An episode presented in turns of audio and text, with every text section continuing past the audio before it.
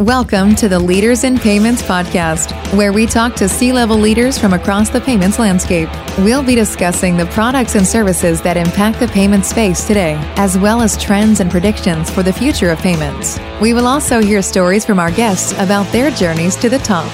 My philosophy is that card payments is a process, just like any other process inside a large organization. And if you can measure a process, you can improve it. So our business is providing payment analytics that allows organizations to measure, benchmark the performance of their payments.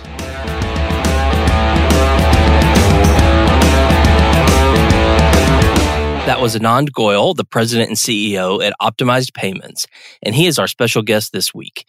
This is episode 76 of the Leaders in Payments podcast, and I'm your host, Greg Myers.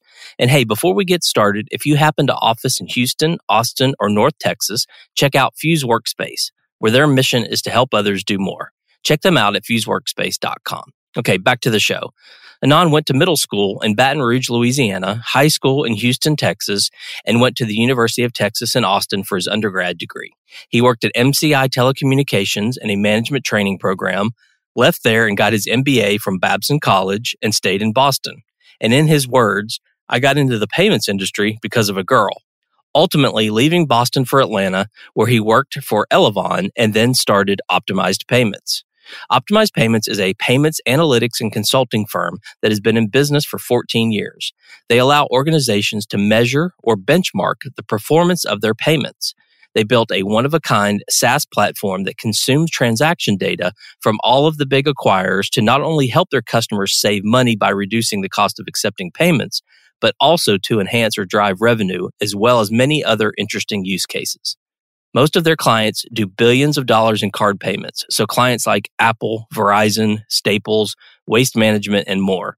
Currently, two thirds of their business comes from recurring SaaS fees for the analytics platform, and a third comes from their traditional consulting business. On the personal side, Anand has two teenage daughters and enjoys spending time with them. We've got a great episode today, so let's get started.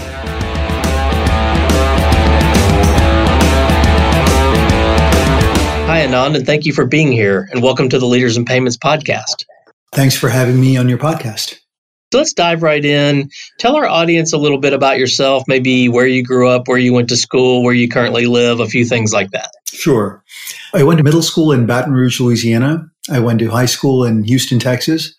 And then I went to University of Texas at Austin for my undergrad program with a focus in finance.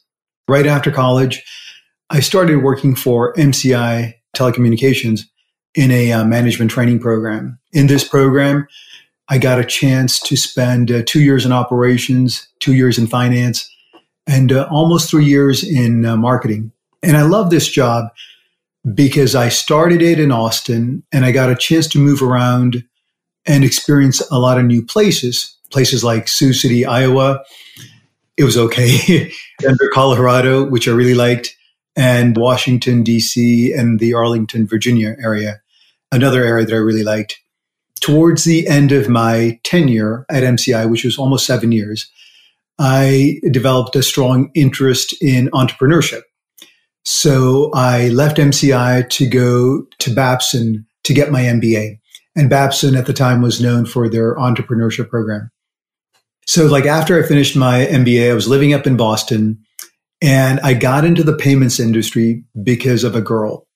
I was working in Boston and then I met a girl in Atlanta. As we were set up, we started this long distance relationship. We dated for about a year and things were going really great for us. So I decided to move to Atlanta. And uh, so when I moved down here, I was looking around for jobs and I got an interview with Elavon. At the time, they were known as Nova. So I uh, landed a job and started my career in payments. I worked at Elavon for four years as the director of pricing and analytics before leaving to start optimized payments in 2007. And so now I have two beautiful teenage daughters and I live in Atlanta, married the girl that I was dating back in 2003. And then uh, on a personal level, I love running and uh, biking.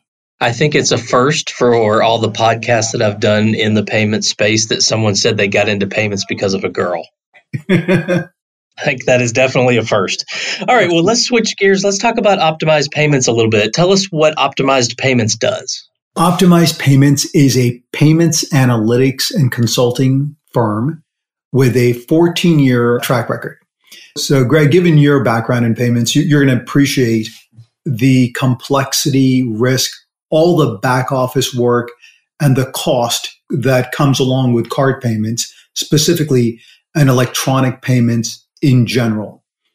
My philosophy is that card payments is a process just like any other process inside a large organization.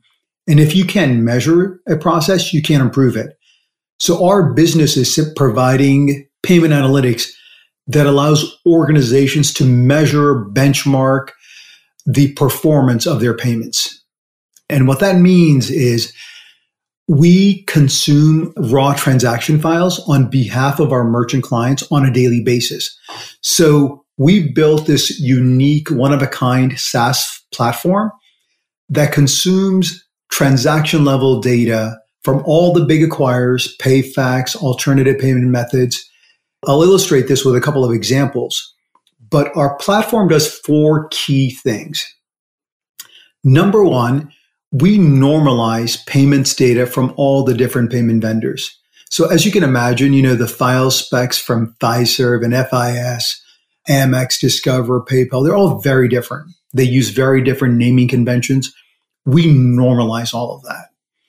Number two, our platform, it consolidates data from all these different vendors into a standardized data schema across all vendors. So we consolidate data.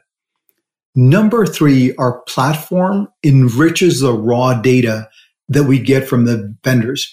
So for example, we have bin tables that provide attribute data about the card, like what country the card was issued in, the bank, the type of card.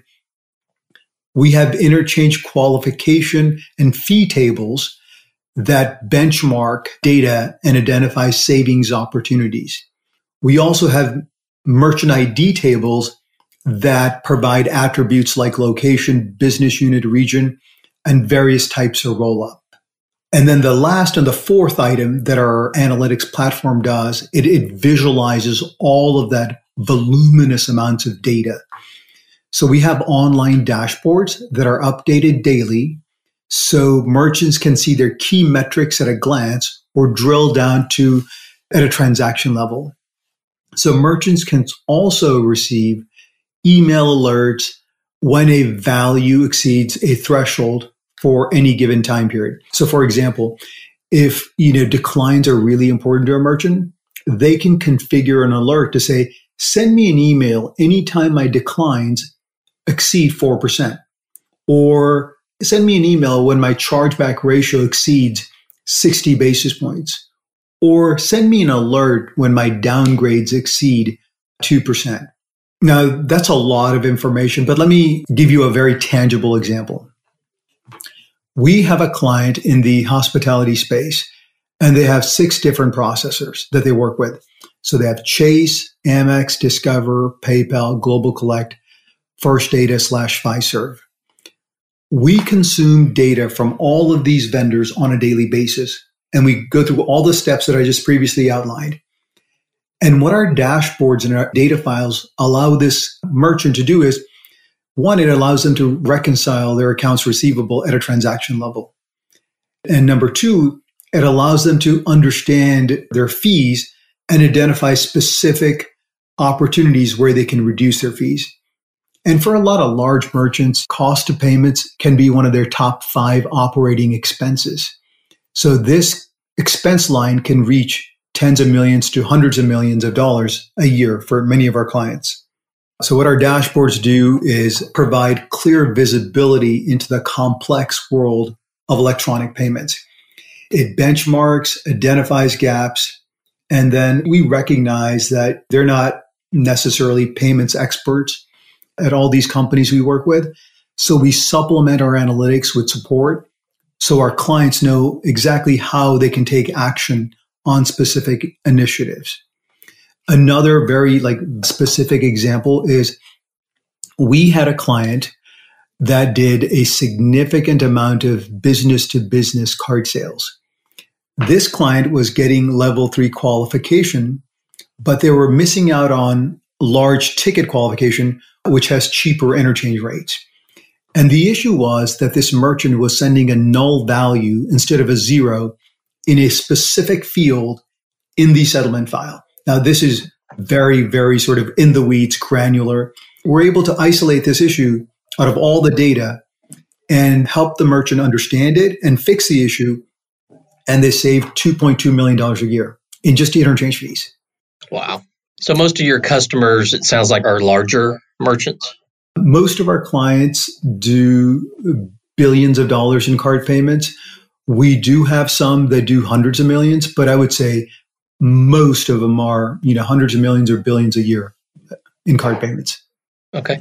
And then you said sort of the support around this analytics. Is that what you would consider consulting? So you come in more from a consultative perspective and then build the analytics around that? Exactly. So we have two sort of services the analytics that I spoke about, and then the consulting. And even on the consulting, we rely heavily on the data analytics. Our recommendations are driven by data. So even for our consulting clients, we'll consume a sample set of transaction level data that gives us sort of unique insights into least cost routing, opportunities to negotiate with the card networks, opportunities to implement alternative payments. For example, we had one luxury goods client and using transaction level data, we identified specific stores where they had a significant number of Chinese customers. So they use those specific stores to test a pilot solution to accept Alipay and WeChat mobile wallets. So it's not just about finding opportunities to save money. It's also the ability to find opportunities to increase revenue or try new payment types, things like that. Yeah, absolutely. Our clients take PayPal, Amazon Pay. It's to make sense of all that data. Our original focus was savings, but now we're getting to all these other use cases beyond savings. You know, revenue, enhancing revenue, reducing declines, managing chargebacks, reconciling. So that's part of the opportunity we see is with their platform, we're trying to address as many interesting and unique use cases to make the lives of our clients a little bit easier. And do you go direct to merchants or do you work through any third parties or sort of how do you go to market? So to date, we have worked with and created value from some very large and sophisticated merchants like like Apple, Albertsons, Verizon, Charter Communications, uh, Waste Management, and Staples. That's been our typical foray. And I think now we're kind of expanding it to looking at ISOs and PayFacs because our direct to merchant is typically enterprise merchants. We don't do anything in this SMB or mid market space. But we see there's an opportunity to serve those segments through PayFacs and ISOs. Okay, that makes sense. What would you say differentiates your company from your competitors out there? I think we have a very unique data analytics capability that we've built over 10 years that I haven't seen replicated in the marketplace. Surely, if you look around, you'll probably find about a dozen consulting firms but none of them I found can match the insights that we create through our analytics platform. And although we have this platform, we're always looking for ways to enhance it, create use cases. There are some firms that say they do analytics as mainly spreadsheets that they do and they link some sort of a BI tool on top of it. But we have invested a significant amount of money and resources. We've spent millions over the years creating this robust platform that it would be pretty hard for someone just starting up to replicate that. Hey everyone, as you know, I've worked in the payment space for a long time. A lot has changed over the years, and we talk about those changes a good bit on the show. But some things in this industry never change. For example, attrition is always a concern, and so is your bottom line. And PCI non-compliance fees will always be a part of the industry, driving that bottom line, but also keeping us up at night, worrying about that attrition, especially when the inevitable PCI non-compliance fee hike is underway. That's why I'm excited to bring in company.com as a sponsor. Right when you're increasing fees, give your merchants something of value too. The company.com security suite is the perfect way to add value by offering a real time security dashboard with antivirus, expert tech support, anti phishing software, dark web scanning, and more. Company.com offers various product assortments and solutions that have proven to reduce merchant attrition for years now. And this new security suite that complements your current PCI program will be a game changer for you. Learn more at www.company.com or email securitysuite at company-corp.com. The link is also on our website. And now back to my interview with Anand Goyal, the president and CEO of Optimized Payments. Where do you see the payments industry heading? I mean, you're obviously in a sort of segment of the market dealing with data that the data may never go away. Well, never will go away, but there will be more of it and more of it. But where do you see the industry as a whole headed, say, in the next, say, two to three years? You know, it's obvious that card not present and e commerce payments are going to continue to grow. I mean, that's pretty obvious but so will connected payments, payments that are connected to your wearables, to phones, to cars. So there are companies like P97 that are allowing you to pay for gas with your phone and charging the card on file. So I think connected payments is going to be big. I think you're also going to see a rise in alternative payments. So whether that's the current sort of hot thing of installment payments, but also payments tied to bank credentials like ACH payments and crypto payments. As you kind of noted, all of these payments are going to generate tremendous amount of data that will need to be consumed and analyzed for various use cases, you know, reconciliation, cost management, reporting, and better understanding your customers. So I think we're in a, a uh, perfect spot to grow and consume all these different data relating to these payments. And if you could get your crystal ball out, where do you think things are headed in 10 years? I think the mobile payments are going to be huge. It'll become even easier to use your watch and your devices to pay for things. And you may pay for them before you arrive and you pick up your items at a store, whether that's ordering ahead or some of the things that Amazon is testing where you walk in and all the items that you're going to carry out with you they automatically get assigned to a basket. And then the wearable that you're wearing will automatically be charged when you exit the store. All these different kind of COVID accelerated a lot of these things you were talking about as far as the omni channel and the different way people are paying for things today. I think all of those things were in the works in some way, shape, or form before COVID hit, and then COVID accelerated a lot of them. Being that you see sort of the backside of the data, what do you see that's really changed? I mean, is it these companies you're working with that are so big, they're just getting the same volume from different channels or sort of how does that play out when you start looking at the back end? So it has some interesting implications. Take example for grocery stores, right? In the past, we were all going to the grocery store. There were some customers that were using online services. I mean, there was a small percentage of a grocer's overall mix. But now with COVID, they've become a meaningful percentage of their total mix what COVID did was took a bunch of these card present EMV dipped payments into card not present payments. So it had a couple of implications. Number one is it grew their cost of card acceptance uh, significantly. And number two, it also added a, a measure of fraud too, because now with EMV, you had very little, if any, fraud and, and you were protected against liability. But now you take those transactions to card not present, and you have an increase in fraud. So companies are trying to wrap their head around how do we kind of, given our tight margins that we have in the grocery space, how do we manage these costs? And uh, so that's kind of one dimension. And it's also prompting them to see are there other alternatives we could offer our customers that would be of less risk and cost?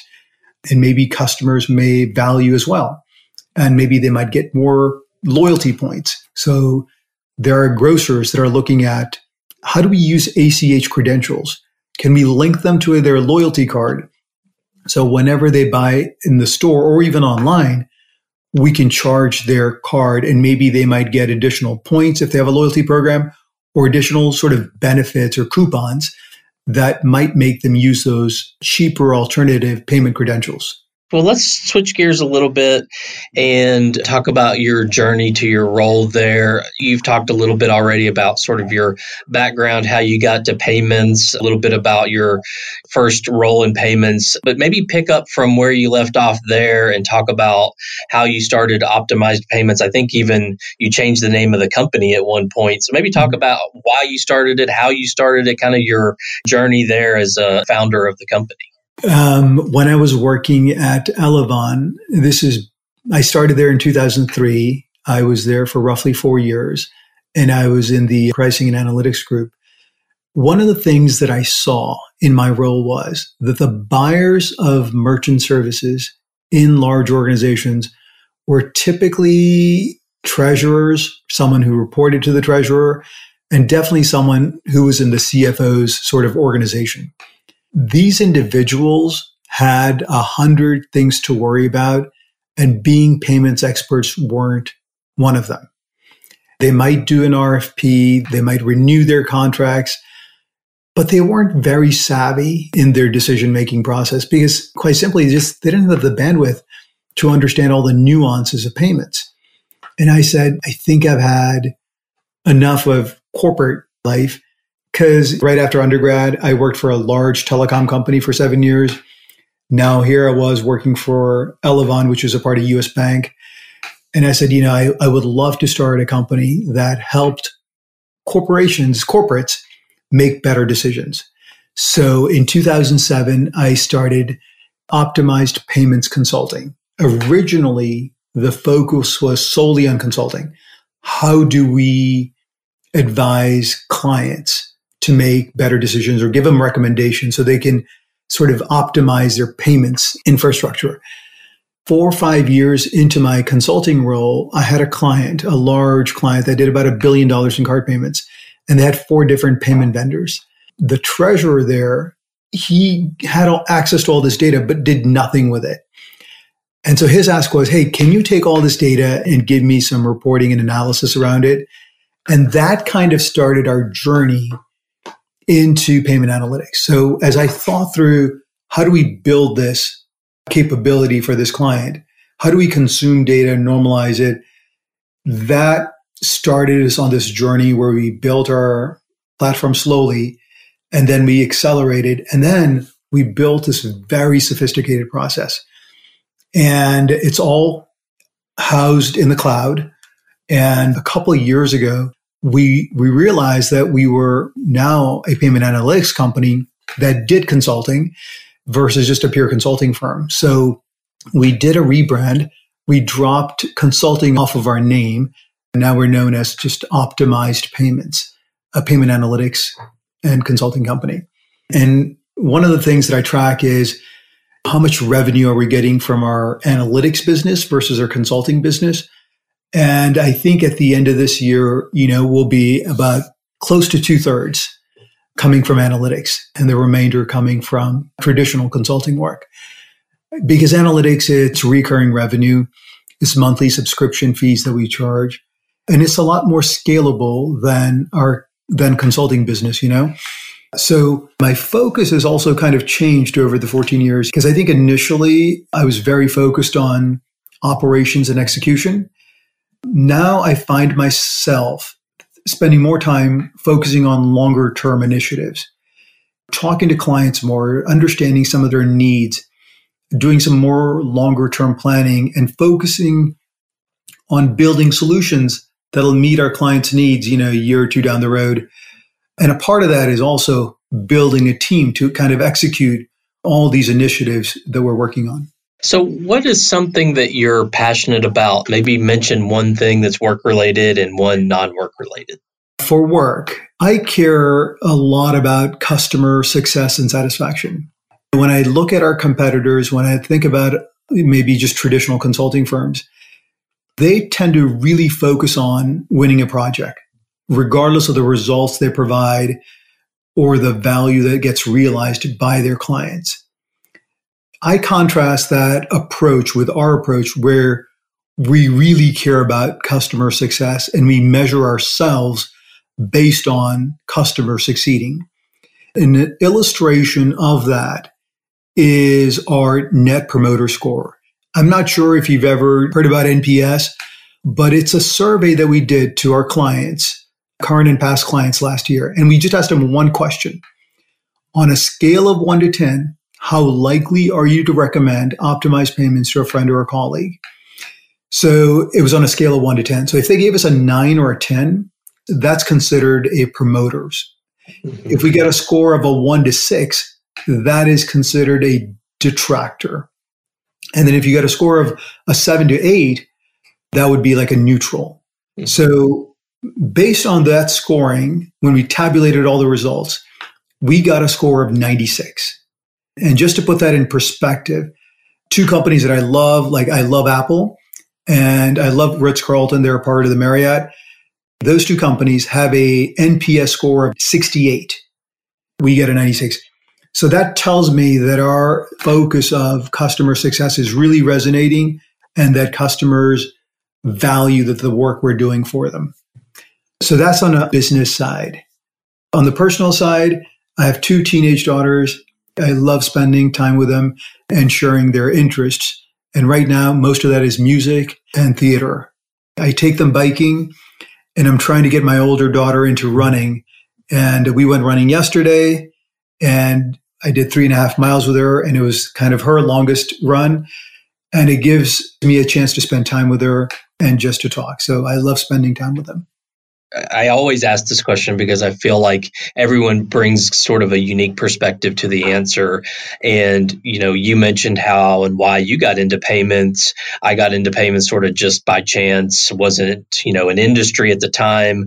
For me, you know, 16 years ago, wasn't really an industry that I was looking to get into, sort of fell into it. Since then, things have changed a lot, right? With all the money that's being pumped into the industry. And now you kind of lump fintech into it and it's become sort of a sexy place to work. What would your advice be to someone coming maybe right out of college? They want to get into payments or fintech. What would you tell them to do to be successful? So, if you're coming into the payment space, you know, payments are so nuanced and complex. Learn as much as you can.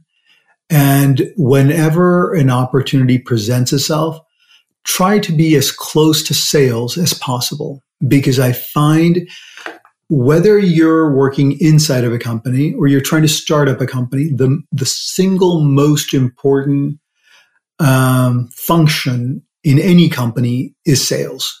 Because it is sales where rubber meets the road, where, you know, a client will tell you where they value your product or service and they're going to buy it. Because you learn a lot from customers. Even when they don't buy something from you, you find what their reasons are and what their priorities are. And that's very informative, just as informative as you, you know, you closing a deal, winning a, winning an account. So if you're inside a company, getting close to sales will allow you to be close to customers. That will allow you to understand the market. So, so do that. If you're trying to start up a business, again, focus on customers and sales. You know, sometimes people can lose themselves while building a sexy technology or a concept and trying to raise money. But if you can get a customer or a prospective customer to pay you for your service or solution, you have a good idea. If you can get a lot of someone's to pay for your service or solution, then you have a business. So focus on connecting with the prospective customers, understanding where they are in the buying cycle, whether they're willing to pay you money for whatever it is that you're doing. And that'll give you a sense of, hey, do I have a, an idea or is it a real business? Well, we've covered a lot of ground today about you, about optimized payments, about the industry as a whole. Is there anything else you'd like to add before we wrap up? Payments is fascinating. I find that I've been in it now for 18 years in total. And I'm always learning something new.